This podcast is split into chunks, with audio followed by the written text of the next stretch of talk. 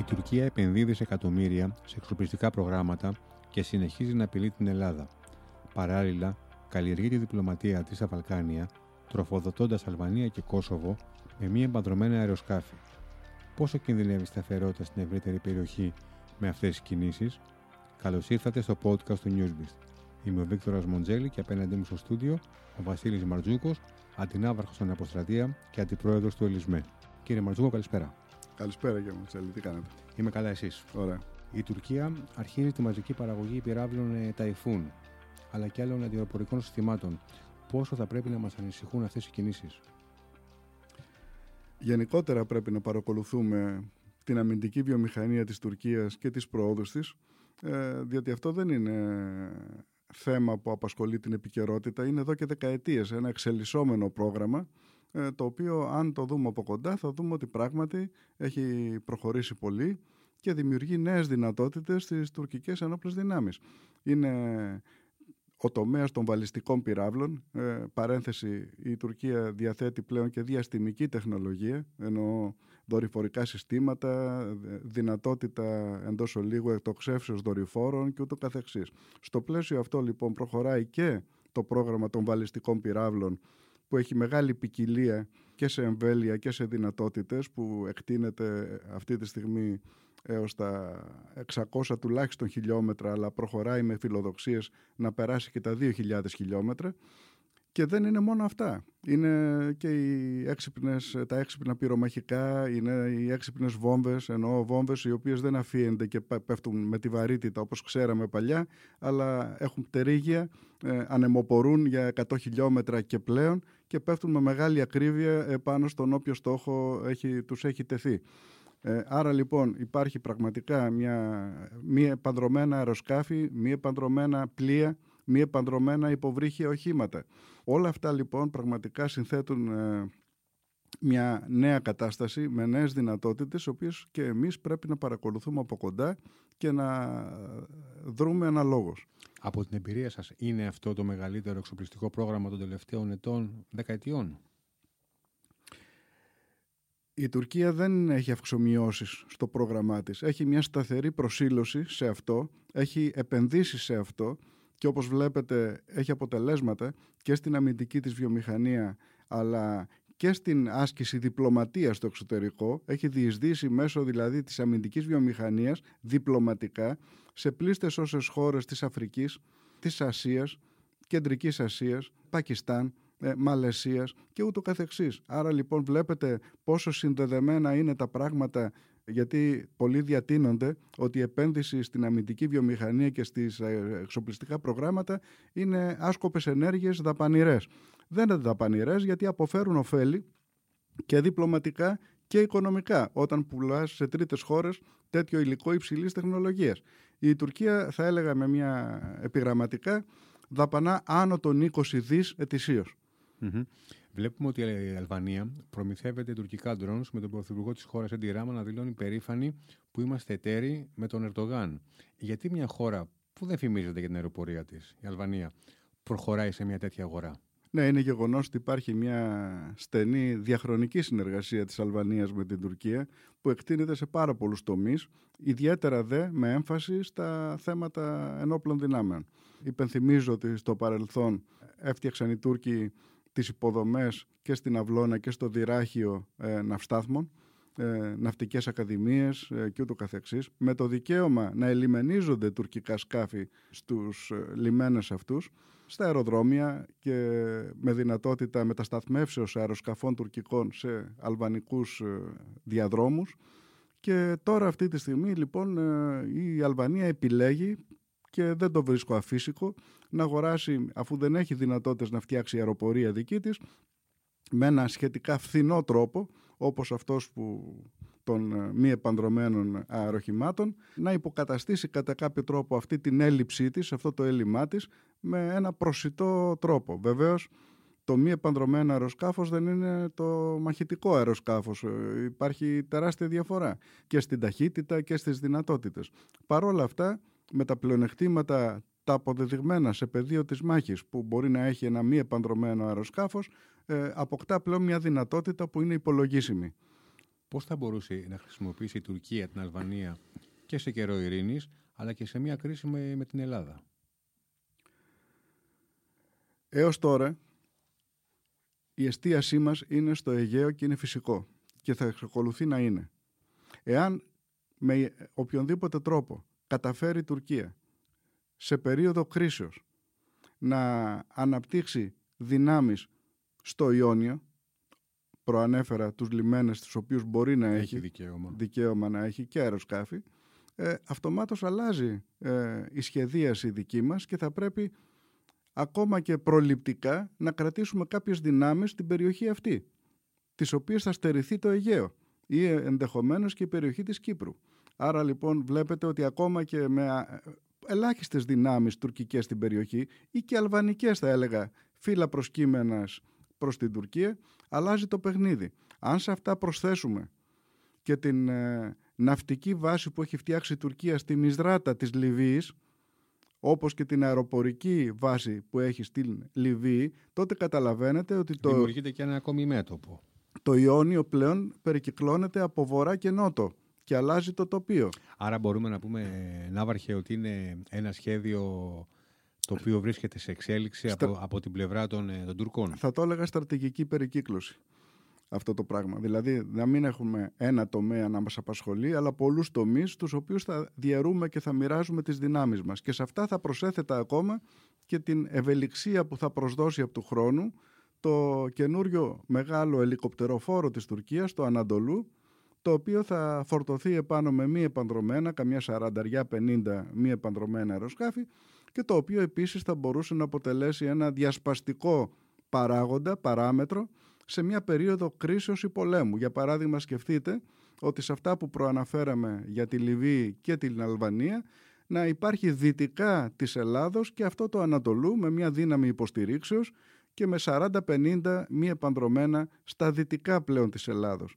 Ή αν θέλετε νότια της Κύπρου. Δηλαδή την ώρα που αν ποτέ εμπλακεί η Κύπρος σε αγώνα επί της νήσου θα είναι στη γραμμή που υπάρχει αυτή τη στιγμή η εμπλοκή μεταξύ των δύο αντιπάλων. Σκεφτείτε 200 μίλια πιο κάτω να υπάρχει και το Ανατολού το οποίο θα ανα πάσα στιγμή ε, θα απειλεί άμεσα τις νότιες ακτές της Κύπρου. Βλέπετε λοιπόν ότι όλα αυτά πρέπει να συνυπολογίζονται και είναι αυτά που διαμορφώνουν και τις δικές μας απαιτήσεις από πλευράς εξοπλισμών. Σε ό,τι αφορά δε την Αλβανία θα έλεγα ότι επειδή υπάρχουν πολλά ανοιχτά θέματα αυτή τη στιγμή, δηλαδή οι Αλβανοί στην Ελλάδα που είναι αρκετοί, μισό εκατομμύριο και η ελληνική μειονότητα της, στην Αλβανία, της οποίας της περιουσίας φετερίζεται η κυβέρνηση, δηλαδή σε μια προσπάθεια να την εξαλείψει την ε, μειονότητα, με διώξεις, με ψυχολογική βία, με αρπαγή περιουσιών, με νόμους. Ε, έχουμε και το θέμα του Κατσίφα, το παλιότερο που το περάσαμε κάπως έτσι έχουμε το θέμα των τσάμιδων, το θέμα του εμπολέμου, το θέμα πολλών πραγμάτων και θα έλεγα ότι αυτή τη στιγμή το τελευταίο ανάχωμα ασκήσεως πιέσεως τόσο προς την Αλβανία όσο και προς τα Σκόπια είναι η είσοδό τους στην Ευρώπη. Συνεπώς πρέπει να αναζητηθεί μια λύση πακέτο που θα περιλαμβάνει όλα αυτά ως προϋπόθεση και απέτηση της Ελλάδος πριν αυτά τα κράτη εισέλθουν στην Ευρώπη. Γιατί τότε ενδεχομένως να μπούμε να έχουμε ένα, τη συνέχιση αυτών των προβλημάτων χωρίς να έχουν επιληθεί αλλά και χωρίς να έχουμε άλλη δυνατότητα πιέσεως. Εκτός από την Αλβανία και το, και το Κόσοβο προμηθεύεται τουρκικά μη εμπαντρωμένα αεροσκάφη, τα Μπαϊρακτάρ. Η Σερβία την ίδια ώρα αντιδρά. Ποιες είναι οι συμμαχίες που ενισχύει ο Ερντογάν στα Βαλκάνια. Βλέπουμε ότι θέλει να μπει γεράτζ, δεν είναι; Ο Ερντογάν ε, οραματίζεται, όπως πολλές ε, φορές έχει πει, τα σύνορα της καρδιάς του, τα οποία εκτείνονται ε, στα παλιά σύνορα της Οθωμανικής Αυτοκρατορίας. Σε αυτά έχει συμπεριλάβει και τη Θεσσαλονίκη, τη δική μας, έχει κατέβει και πιο κάτω. Στα δε Βαλκάνια είναι ο προνομιακός χώρος, τουλάχιστον έτσι τα θεωρεί, γιατί έχει κάποια ερίσματα. Το Ισλάμ καταρχήν στις όποιες χώρες είναι μουσουλμανικές, τα τζαμιά, πάει και χτίζει τζαμιά, εγκαινιάζει, χτίζει συμμαχίες. Το, η Αλβανία και το Κόσοβο είναι χώρες ε, από αυτές. Το Κόσοβο δεν ξέρουμε ότι είναι σε άμεση ρήξη με τη Σερβία λόγω των ε, δήμων στα βόρεια του Κόσοβου που έχουν πλειοψηφία σερβική. Υπάρχει εδώ πέρα και η διείσδυση της Ρωσίας μέσω Σερβίας. Ε, οι Σέρβοι έχουν πλήρη εμπιστοσύνη στη Ρωσία από την ιστορική θέση που έχει λάβει κατά καιρούς υπέρ της Σερβίας. Πρόσφατα είχε γίνει μια ανοίξη στην Ρωσική Δούμα για προσάρτηση, όχι για προσάρτηση, για οικειοθελή ένταξη της Σερβίας στην Ευρασία και στη Ρωσία, ακριβώς για να, να έχουμε πλέον μια απροκάλυπτη διείσδυση στα Βαλκάνια της Ρωσίας. Ασφαλώς αυτό δεν είχε συνέχεια. Ε, αλλά θέλω να πω ότι ναι, υπάρχουν πολλοί εγχώροι παράγοντες σε αντιθετική θέση μεταξύ τους στα Βαλκάνια και επιπλέον υπάρχει και το ενδιαφέρον ασκήσεως επιρροής από πλευράς περιφερειακών δυνάμεων όπως είναι και η Γερμανία και η Ρωσία, η Ιταλία παραδοσιακά και η Ελλάδα ασφαλώς. Τα Βαλκάνια συνηθίζουμε να τα χαρακτηρίζουμε ως μια μπαρουταποθήκη. Το έχετε ακούσει, φαντάζομαι και εσείς αυτό. Αν κορυφωθεί η ένταση μεταξύ Σερβίας και Κωσόβου, ε, σίγουρα θα επηρεάσει και εμάς από την εμπειρία σας και ως μέρος ε, αντιπρόεδρος του ΕΛΙΣΜΕ. Βλέπετε πως έρχονται τέτοιες ημέρε. Δεν φαίνεται στον ορατό, στο ορατό μέλλον τουλάχιστον να φτάνουμε σε τέτοιου, τέτοιες εντάσεις ε, ρήξης. Αν θα βλέπα αυτή τη στιγμή ανοιχτά μέτωπα ας πούμε στο εγγύς μέλλον για το 23 για παράδειγμα εκεί θα έλεγα ότι είναι το ανοιχτό μέτωπο της Ουκρανίας. Είναι ένα ενδεχόμενο ρήξεως εάν δεν υπάρξει ισχυρή διαμεσολάβηση μεταξύ Κωσόβου και Σερβίας. Υπάρχει πράγματι μια πιθανότητα εκεί και δεν ξέρουμε και σε ποιο βαθμό θα εμπλακεί η Ρωσία. Υπάρχει ένα τρίτο μέτωπο στο Ιράν γιατί δεν πάνε καλά ούτε οι συνομιλίες για το πυρηνικό της, ε, είναι στο στόχαστρο των δυτικών, η ίδια προκαλεί και πιέζει και με τα θέματα ανθρωπίνων δικαιωμάτων στο εσωτερικό της. Υπάρχει το θέμα της Ταϊβάν, που μπορεί να δούμε και εκεί εκπλήξεις, και υπάρχει το θέμα Ινδίας-Κίνας που είναι πάλι σε προστριβές ε, στα φιλογόμενα σύνορα για τα οποία έχουν πολεμήσει το παρελθόν. Τα δύο τρίτα του πλανήτη δηλαδή σε ένα βρασμό, έτσι δεν είναι αυτό; αυτή την κατάσταση μας περιγράφεται, άμα, άμα κάνουμε την εικόνα πάνω ήδη στο χάρτη. ήδη ανέφερα πέντε σημεία, θα, ναι. με, με δυνητικά... Και με ένα πόλεμος σε εξέλιξη. Και με ένα πόλεμος σε εξέλιξη. Σχεδόν ακριβώς, ε, ακριβώς. διάρκεια ενός χρόνου. Και το μάτι μας και στη Λιβύη. Βεβαίως. Ναι. Ποιες είναι οι σχέσεις που έχει η Ελλάδα με τις χώρες των Βαλκανίων; Ποιοι είναι οι σύμμαχοί μας, αυτή είναι η ερώτηση, και ποιους βρίσκουμε απέναντί μας ξεκάθαρα. Ε, ε σύμα... καταρχήν Αλβανία, σύμμαχοι, Βόρεια Μακεδονία. Σύμμαχοι με συνθήκη δεν υπάρχουν. Ε; Όχι. Έτσι. Ε, ναι. Εννοούμε ότι. Ε, Φιλικές σχέσεις όμως ε, και αγαστές σχέσεις προσπαθούμε να έχουμε με όλους αυτή τη στιγμή. Για παράδειγμα, τη Βουλγαρία. Έχουμε ομαλότατες σχέσεις. Με τη Σερβία. Μάλιστα με τη Βουλγαρία μας συνδέουν και ενεργειακή πλέον, ενεργειακά κοινά συμφέροντα με τα Σκόπια. Αν και εκεί, παρά τη συμφωνία των Πρεσπών, έχουμε παραβίαση εκ μέρους των Σκοπίων δεκάδες φορές της ε, συνθήκης αυτής, με την Ελλάδα μάλλον να, να μην το ανεβάζει αυτό το θέμα. Κατά την άποψή μου θα έπρεπε, ε, γιατί η συνθήκη των Πρεσπών ήταν ευνοϊκή για τα Σκόπια. Εμείς απλόχερα δώσαμε ως, ως μιέδη, δεν έπρεπε να το κάνουμε αυτό, τον όρο Μακεδονία, μακεδονική ηθαγένεια, μακεδονική γλώσσα και ούτω καθεξής. Γιατί κανείς δεν θα ανατρέξει στα ψηλά της συνθήκης όπου λέει μέσα ότι η μακεδονική γλώσσα η σύστασή της είναι στις νοτιοσλαβικές γλώσσες και ούτω καθεξής και δεν έχει σχέση με την αρχαία. Αυτά δεν θα τα διαβάσει κανείς. Όποιος ε, τρίτος υπάρχει θα βλέπει μόνο τον όρο μακεδονική γλώσσα. Μακεδονική γλώσσα λοιπόν, Μακεδονία, παρά το ότι λέγεται Βόρεια Μακεδονία, ο όρος χρησιμοποιείται πολλάκις ως Μακεδονία, στα αθλητικά του σωματεία, στις εκδηλώσεις τους, ε, όλοι οι ιδιωτικοί τους φορείς, πολλά δημόσια μέσα, η Μακεδονική Ακαδημία Επιστημών των Σκοπίων, πινακοθήκες και ούτω καθεξής. Η παραβίαση είναι από, κάθε πλευρά. Ε, συνεπώς νομίζω ότι το κερασάκι στην τούρτα ήταν το πρόσφατο πράσινο διαβατήριο στην ε, ΜΚΟ Κέντρο Μακεδονικής Γλώσσας που δόθηκε από το Πρωτοδικείο Φλωρίνης για να δραστηριοποιείται σε όλες τις βόρειες περιφέρειες της χώρας μας με σκοπό, όπως λέει στο καταστατικό του, να εισαγάγει αυτή τη γλώσσα σε όλες τις βαθμίδες εκπαιδεύσεως προαιρετικά, να εκπαιδεύει και καθηγητές ε, διδασκάλους προς την κατεύθυνση αυτή και ασφαλώς νομίζω ότι και ο πλέον αφελής αντιλαμβάνεται ότι αυτά τα λυτρωτικά σχέδια που ποτέ δεν έπαψαν να υπάρχουν εκ μέρους των Σκοπίων ε, αρχίζουν πλέον να πιέζουν απροκάλυπτα για άλλη μια φορά και παρά τη συμφωνία διότι υποψιάζεται ο καθένας ότι το επόμενο βήμα θα είναι η ένταξη του ιδιώματος αυτού στις μειονοτικές γλώσσες της Ευρώπης και εν συνεχεία η ύπαρξη μειονότητας τέτοιας στην, ε, στην Ελλάδα. Και αν μάλιστα δεν φτάνουν οι εγχώροι, είναι λίγοι, γιατί λίγοι είναι, μπορεί να φέρει και εισαγόμενους στο πλαίσιο της ελεύθερης διακίνησης πολιτών ε, μεταξύ Ευρωπαίων και να φτιάξει μια τέτοια μειονότητα με τις, ε, με, υπό την αιγίδα και την παρότριση και την ενθάρρυνση ενδεχομένως του τουρκικού προξενείου Κομωτινής ή και άλλων παραγόντων ε, εκτός ε, συνόρων.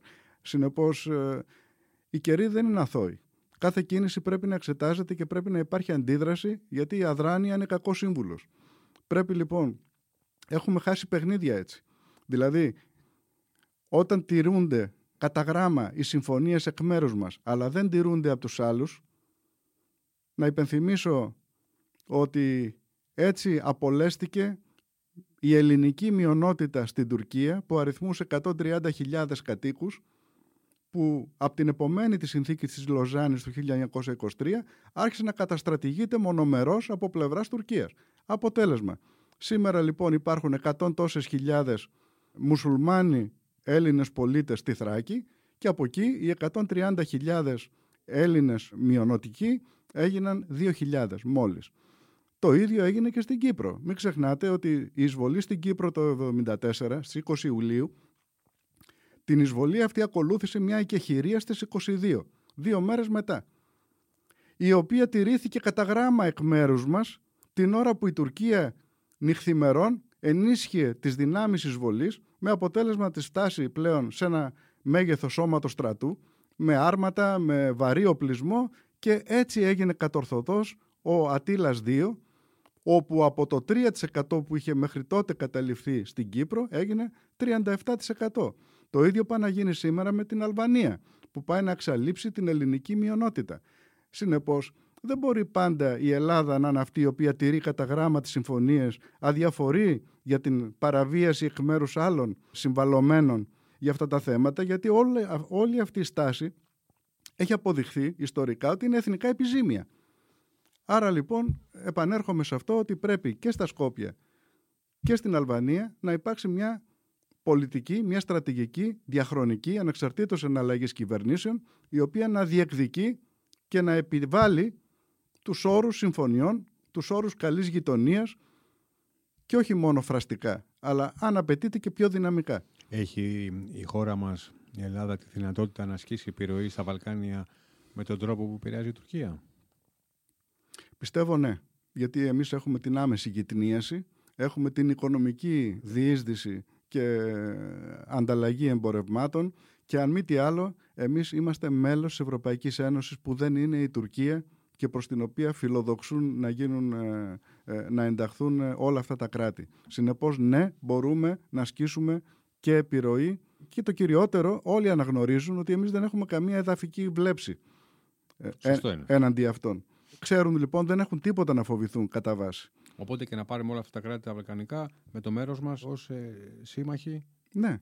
Και, ε, και κυρίως να μην τους αφήσουμε να πάνε απέναντι. Ακριβώς. Αλλά να μην είμαστε όμως δεδομένοι, να μην είμαστε εύκολοι. Γιατί αν γίνονται υποχωρήσεις επίπεδου συμφωνίας πρεσπών με ένα αδύναμο κράτος όπως τα Σκόπια, καταλαβαίνετε τι θα γίνει αν πάμε σε διαπραγμάτευση με την Τουρκία.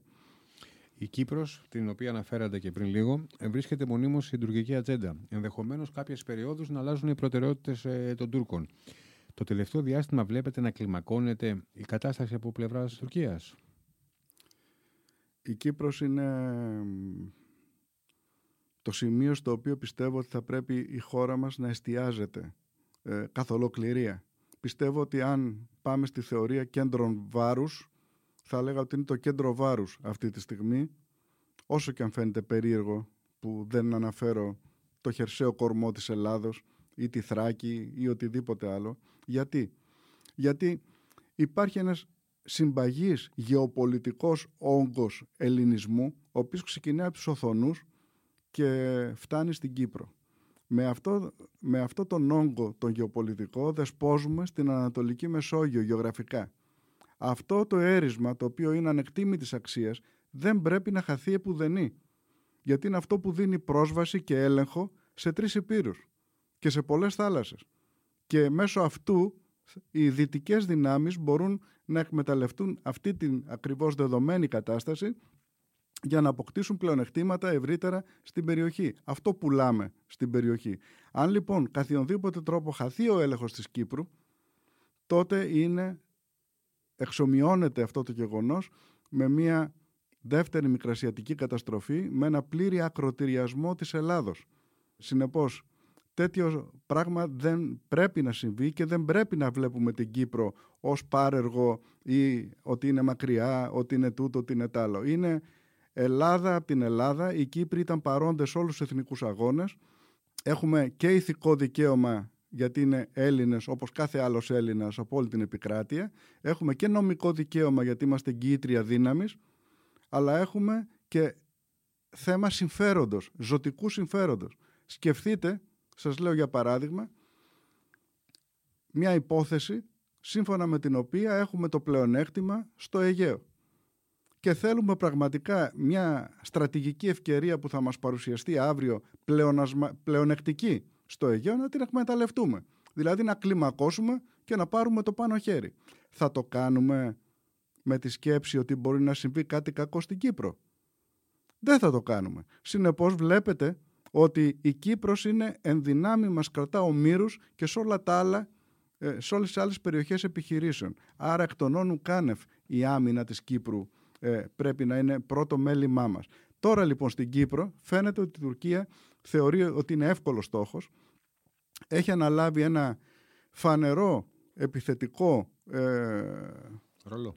ρόλο εκεί πέρα και ένα υβριδικό πόλεμο θα έλεγα γιατί τελευταία έχουν ανεβεί πάρα πολλοί μεταναστευτικές ροές. Δηλαδή μαζεύονται μετανάστες από Αφρική και Ασία και τους διοχετεύει στα κατεχόμενα η Τουρκία και μέσω αυτών περνάνε στο Νότο, όλοι αυτοί στην πλειοψηφία τους είναι μουσουλμάνοι, αλλοιώνουν, δεν φτάνει που αλλίωσαν τον πληθυσμό των κατεχομένων με αποτέλεσμα να διεκδικούν τώρα δύο κυρίαρχα κράτη και να μην αναγνωρίζουν την Κυπριακή Δημοκρατία, τώρα αλλοιώνουν και τον πληθυσμό του Νότου με την διείσδυση αυτή την ύπουλη ε, παρανόμων μεταναστών. Κοντά σε όλα αυτά έχουν αναλάβει ένα έργο ακριβώς για να γίνουν αυτά τα δύο κυρίαρχα κράτη, πιστά στην πολιτική αυτή, προσπαθούν να επισημοποιήσουν και να αναγνωριστούν τα κατεχόμενα ως αυθύπαρκτη ε, κρατική υπόσταση. Πρόσφατο επίτευγμα είναι η αναγνώριση ως παρατηρητού των κατεχομένων στην ε, Ομοσπονδία Τουρκικών Κρατών της Κεντρικής Ασίας, είναι εννιά κράτη αυτά, και έπεται συνέχεια πλέον μέσω της διείσδυσης που έχει επιτύχει η Τουρκία στην Αφρική. Γιατί ξέρει ότι τα δυτικά κράτη δεν θα αναγνωρίσουν εύκολα τα κατεχόμενα. Συνεπώς έχει επικεντρώσει την ε, προσπάθειά της στην Ασία και την Αφρική γιατί αυτές είναι και ψήφοι στον ΟΗΕ. Όσο λοιπόν περισσότεροι προσετεριστούν τα κατεχόμενα ελαίο Τουρκίας, τόσο περισσότερο θα ανεβεί και θα δημιουργηθεί μια πάγια νέα κατάσταση Υπενθυμίζω το 83 όταν έγινε το ψευδοκράτος όλοι λέγαμε ότι είναι μια μπλόφα για να διευκολυθούν υπέρ της Τουρκίας οι συνομιλίες. Ε, αυτή η μπλόφα λοιπόν που κρατάει δεκαετίες τώρα αρχίζει και παίρνει σάρκα και οστά και πρέπει γι' αυτό το λόγο να επικεντρωθούμε στην Κύπρο. Διπλωματικά, στρατιωτικά, οικονομικά, γιατί εξήγησα ε, πόσο σημαντική είναι. Ναι, βεβαίως. Πάμε λίγο στο κεφάλαιο εκλογές και Τουρκία οι εκλογές στην Τουρκία είναι τον Ιούνιο. Ε, εκτιμάται ότι θα πάμε μέχρι τότε με προκλητική ρητορική και απειλές; Ναι, είναι βέβαιο αυτό. Το αναμένουμε άλλωστε, ε, γιατί τα υπόλοιπα ερίσματα για διεκδίκηση της επανεκλογής του Ερντογάν ε, είναι άχρωμα, είναι αδύναμα. Ουδής πείθεται ότι στα οικονομικά θα καλυτερεύσει η κατάσταση με τον τεράστιο πληθωρισμό που το νιώθει στο πετσί του ο Τούρκος πολίτης καθημερινά. Δεν υπάρχουν άλλα άμεσα να επικαλεστεί ε, το καθεστώς και συνεπώς αυτό που μένει ε, είναι οι στόχοι. Και οι στόχοι είναι Ελλάς και Κύπρος. Ξέρετε κάτι, αυτό το κουβεντιάζουμε περίπου ένα χρόνο. Είναι ένα όπλο το οποίο μπορεί να τον βοηθήσει ή απλά το λέμε κι εμείς για να το πούμε. Δηλαδή, μπορεί να μας εξηγήσετε γιατί ένας Τούρκος θα ψηφίσει τον Ερντογάν αν βρίζει και απειλεί την Ελλάδα; Ναι. Και δεν λέμε για τον εθνικιστή Τούρκο, για τον ακραίο. Λέμε για έναν μέσο Τούρκο. ο μέσος Τούρκος δεν είναι μέσος Έλληνας ή μέσος Δυτικός. Έχει μια νοοτροπία διαφορετική. Για παράδειγμα, έχετε δει πολλές φορές στην τηλεόραση στις διάφορες περιοδίες του Ερντογάν που βγαίνουν οι αυτοί, ο μέσος Τούρκος και του φυλάει το χέρι. Έτσι, είναι ο, ο πατερούλης, είναι ο μπαμπάς. Ε, και εύκολα λοιπόν τους φανατίζει. Ξέρετε, όποιος είναι, δεν διαπνέεται ε, από ορθολογισμό, αλλά μόνο από τυφλή πίστη, Άγεται και φέρεται πολύ πιο εύκολα. εύκολα. Εύκολα φανατίζεται και εύκολα αποδηγετείτε και καθοδηγείτε. Συνεπώς θα το δείτε αυτό, μπορεί να μαστίζεται, μπορεί να όλο να ελπίζει σε κάτι καλύτερο στα οικονομικά του, αλλά όταν όμως ε, η συντονισμένη προπαγάνδα ε, στην Τουρκία του λέει ότι οι Έλληνες μας πήραν τα δικά μας νησιά, ότι οι Έλληνες είναι αυτοί που ε, έχουν επεκταθεί σε βάρος μας και ότι αυτά είναι δικά μας και εμείς είμαστε πολύ μεγάλη χώρα για να ανεχόμαστε τους Έλληνες ή τους Κυπρίους. Πιστεύετε ότι λέγει, λέγει κάτι θα μείνει στο τέλος κάτι θα μείνει. Και βεβαίως αυτό, ξέρετε, δεν έχει μόνο προεκλογικό ορίζοντα. Αυτό είναι πάγια στρατηγική της Τουρκίας. Δεν είναι τυχαίο το ότι έχει προσπαθήσει και προσπαθεί να κλείσει όλα τα μέτωπά της στη Μέση Ανατολή, τις ρήξεις που έχει δημιουργήσει με τη Βόρεια Αφρική, με το Σίση, με άλλα αραβικά κράτη κλπ. Και, και τους μόνους οποίους δεν πλησιάζει είναι η Ελλάδα και η Κύπρος. Βλέπουμε ότι ο Μπομπ ε, Μενέντες μπλοκάρει την αγορά των F-16 από την πλευρά της Τουρκίας. Είναι το συγκεκριμένο πρόσωπο ο καλύτερος συμμαχός μας; Προσωπικά νομίζω ότι θα έπρεπε να του κάνουμε σε κάθε πλατεία και από ένα αδριάντα αυτή τη στιγμή, διότι είναι ο μόνος ο οποίος ορθώνει ανάστημα και στις Ηνωμένες Πολιτείες. Μην φανταστείτε ότι οι αντιλήψεις είναι ενιαίες και πάγιες μέσα στις Ηνωμένες Πολιτείες και εκεί υπάρχουν κέντρα λήψης αποφάσεων. Συνεπώς είναι ένας βράχος υπέρ των ελληνικών θέσεων, υπέρ της ορθής σκέψεως, υπέρ του διεθνούς δικαίου, ο οποίος είναι κυματοθράφτη αυτή τη στιγμή. Και λυπάμαι που θα το πω, αλλά είναι πιο Έλληνας, θα έλεγα, και από τους Έλληνες. Από την ώρα που λέει ότι ο Τούρκος, ο τελευταίος Τούρκος στρατιώτης πρέπει να αποχωρήσει από την Ίσο, όταν το άκουσα αυτό ζήλεψα. Γιατί αυτή τη φράση εγώ περίμενα να την ακούσω από Κύπριους και Ελλαδίτες ηγέτες πολιτικούς. Να πούν δηλαδή ότι εγώ δεν συζητώ για τη ζωνική δικοινοτική έχοντας 45.000 στρατιώτες Τούρκους πάνω στο νησί με παράνομη εισβολή και κατοχή. Να φύγει ο τελευταίος Τούρκος στρατιώτης και μετά να συνομιλήσουμε. Αυτό μας το δίνει το δικαίωμα, το διεθνές δίκαιο, τα ψηφίσματα του ΟΗΕ κλπ. Ουδής τολμά. Ποιος τολμά, ο Μενέντες. Λυπάμαι που το λέω. Ε, κύριε Μαρτσούκο, η, η Ελλάδα, όπως όλα τα κράτη, έχουν κάποια σχέδια άμυνας σε περίπτωση ε, επίθεσης. Εμείς κάθε πότε τα επικυροποιούμε. Εμείς τα επικαιροποιούμε σε τακτά χρονικά διαστήματα, αλλά πιστεύω ότι γενικότερα, ευρύτερα, άρα και σε εμάς, υπάρχει αυτή τη στιγμή ένα υπαρκτό πρόβλημα. Ποιο είναι αυτό; Η τεχνολογία αναπτύσσεται ραγδαία στις μέρες μας. Κάθε μέρα που περνάει βλέπουμε όλο και κάτι καινούριο που αναπτύσσεται στο κομμάτι της άμυνας και της επίθεσης. Αυτό το κάθε, η κάθε νέα καινοτομία, η κάθε νέα εφεύρεση, η κάθε νέα προσθήκη δημιουργεί νέες δυνατότητες και ακυρώνει τις προηγούμενες. οι οποίες αλλάζουν την τακτική, τις επιχειρήσεις, τα δόγματα, την εκπαίδευση, τα σενάρια και μια σειρά από πράγματα και τη σχεδίαση, την πολεμική.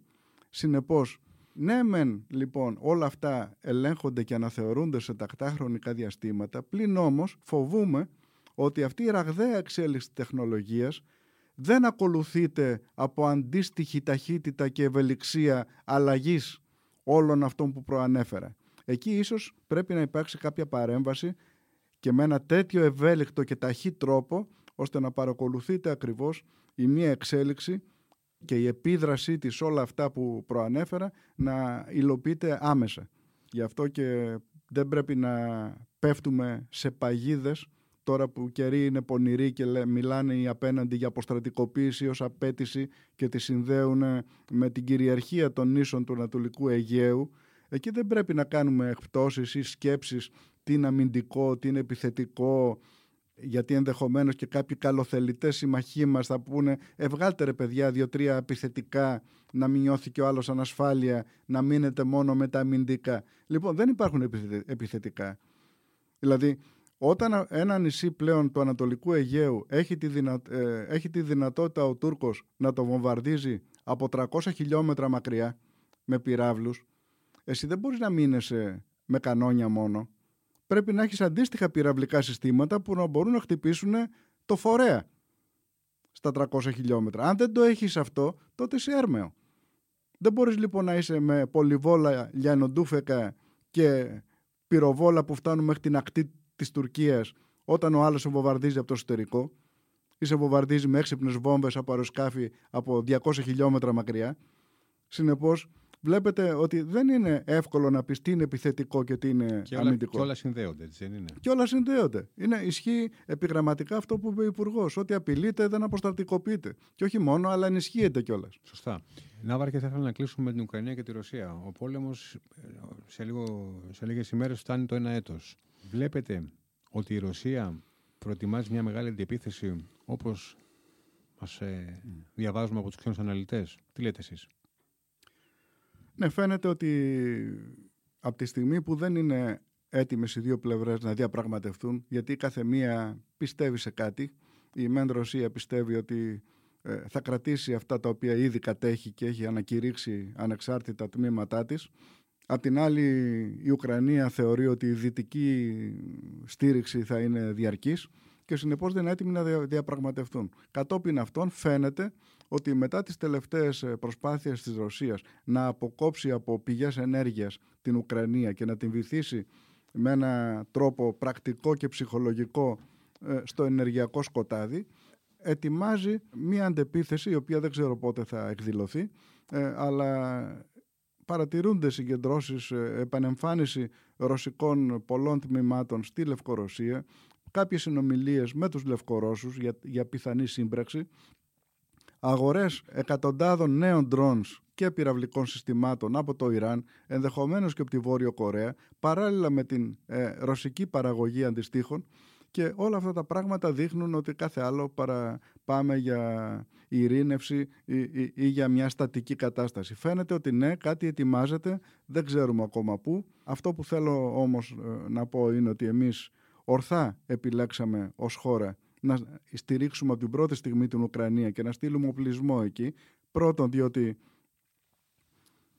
πρέπει να δείχνουμε με κάθε τρόπο ότι έχουμε ένα δυτικό αξιακό σύστημα το οποίο πηγάζει από εμά, το κοσμικό κράτος και η δημοκρατία, να είναι σαφές το που ανήκουμε, ένα είναι αυτό. Δεύτερο είναι το συμφέρον μας, γιατί οι ναυτικές δυνάμεις από τις οποίες έχουμε άμεση σχέση και εξάρτηση λόγω της γεωγραφίας μας πρέπει να είναι πάντα ε, η χώρα μας κοντά τους. Θα αναφέρω ιστορικά παραδείγματα όπως του Μεταξά, ο οποίος ήταν γερμανοτραφής και γερμανολάτρης, αλλά το έτος 36 επέλεξε την πλευρά και μάλιστα συμπλήρωσε ότι πρέπει η Ελλάδα να είναι πάντα με την μεγαλύτερη ναυτική δύναμη της Μεσογείου για προφανείς λόγους. Συνεπώς, καλά κάναμε και πήγαμε προς τα εκεί και για ένα επιπρόσθετο λόγο, διότι ο Ερντογάν χρησιμοποιεί τα ίδια επιχειρήματα με τον Πούτιν. Ζωτικό χώρο θέλει ο ένας, ζωτικό χώρο και ο άλλος δεν θέλει να τον εμποδίζουν ε, τα όπλα στα νησιά ο Ερντογάν, δεν θέλει και τον ΝΑΤΟ ο Πούτιν στα σύνορά του. Πάει να υποστηρίξει ρωσόφωνους ο Πούτιν, ε, τουρκόφωνους και στην Κύπρο έτσι σέβαλε ο Ερντογάν και τώρα και στη Θράκη. Ε, άρα λοιπόν κάθε συγχωροχάρτη που δίνουμε στον Πούτιν είναι σαν να ενισχύουμε τα επιχειρήματα Ερντογάν. Πρέπει λοιπόν όταν επιλέγουμε στρατηγικά να έχουμε ψυχρό αίμα, να μην επηρεαζόμαστε από συναισθήματα. Πολλοί ε, συμπολίτες σεβαστά τα θρησκευτικά τους αισθήματα περί του ομοδόξου, αλλά είδατε πολύ καλά ακόμα και στην Ουκρανία πως χιλιάδες προσκεκλημένοι του Πούτιν υπό τον Καντήροφ μουσουλμάνοι ερήμωσαν πολλές χριστιανικές ε, περιοχές. Συνεπώς δεν έχει να κάνει τίποτα η θρησκεία με όλα αυτά, τίποτα το συνέστημα, είναι καθαρά επιλογές εθνικών συμφερόντων. Η Ουκρανία πρέπει να μας διδάξει και πολλά πράγματα στο επιχειρησιακό και τακτικό πεδίο. Δηλαδή, πρέπει να αναθεωρήσουμε το ρόλο, για παράδειγμα, των επικοινωνιών, το ρόλο των πληροφοριών, το ρόλο των συστημάτων διοικήσεως και ελέγχου, γιατί είδαμε τους Ρώσους να αποτυγχάνουν αν και υπέρτερη ελήψη αυτών. Ε, επιπλέον να δούμε οι αερομεταφερόμενες δυνάμεις στις οποίες πολλοί πολλά επενδύουν έχουν πράγματι χρησιμότητα που είχαν στο παρελθόν. Είδαμε τους αερομεταφερόμενους δρόσους στα αεροδρόμια του Κιέβου να αποτυγχάνουν. Οι ειδικές δυνάμεις, ποιος είναι ο ρόλος τους αύριο; Τα τάγκς που αποδείχθηκαν ε, αρκετά ευάλωτα από μικρές ευέλικτες ομάδες με σύγχρονα όπλα στο πεδίο της μάχης. Έχουν το ρόλο που θα είχαν ε, στο παρελθόν. Οι αμφίβιες επιχειρήσεις. Είδαμε όλο αυτό το διάστημα να μην γίνεται ούτε μία προσπάθεια καταλήψεως της Οδυσσού από θαλάσσης. Είδαμε τη βήθηση του Μόσκβα. Βλέπετε λοιπόν ακόμα και οι ναυτικές επιχειρήσεις και οι χερσαίες επηρεάζονται από πολλά πράγματα. Το πυροβολικό έχει αυξημένο ρόλο. Τα μη επανδρομένα και αυτομάτως και τα, ε, και τα μέτρα κατά των μη επανδρομένων. Όλα αυτά τα πράγματα λοιπόν πρέπει να ζυγιστούν, να μελετηθούν, να βγουν ασφαλείς συμπεράσματα και τώρα και αργότερα που θα είναι ακόμα περισσότερο διασταυρωμένες ε, πληροφορίες για τις επιχειρήσεις επί του πεδίου γιατί μας αφορά άμεσα, δεν έχουμε λεφτά για πέταμα πρέπει οι επενδύσεις μας οι, αποκτήσεις πολεμικού υλικού να είναι στοχευμένες. Να είναι, να είναι στοχευμένες ακριβώς. Κύριε Μαζούκος, ευχαριστούμε πάρα πολύ. Να είστε καλά.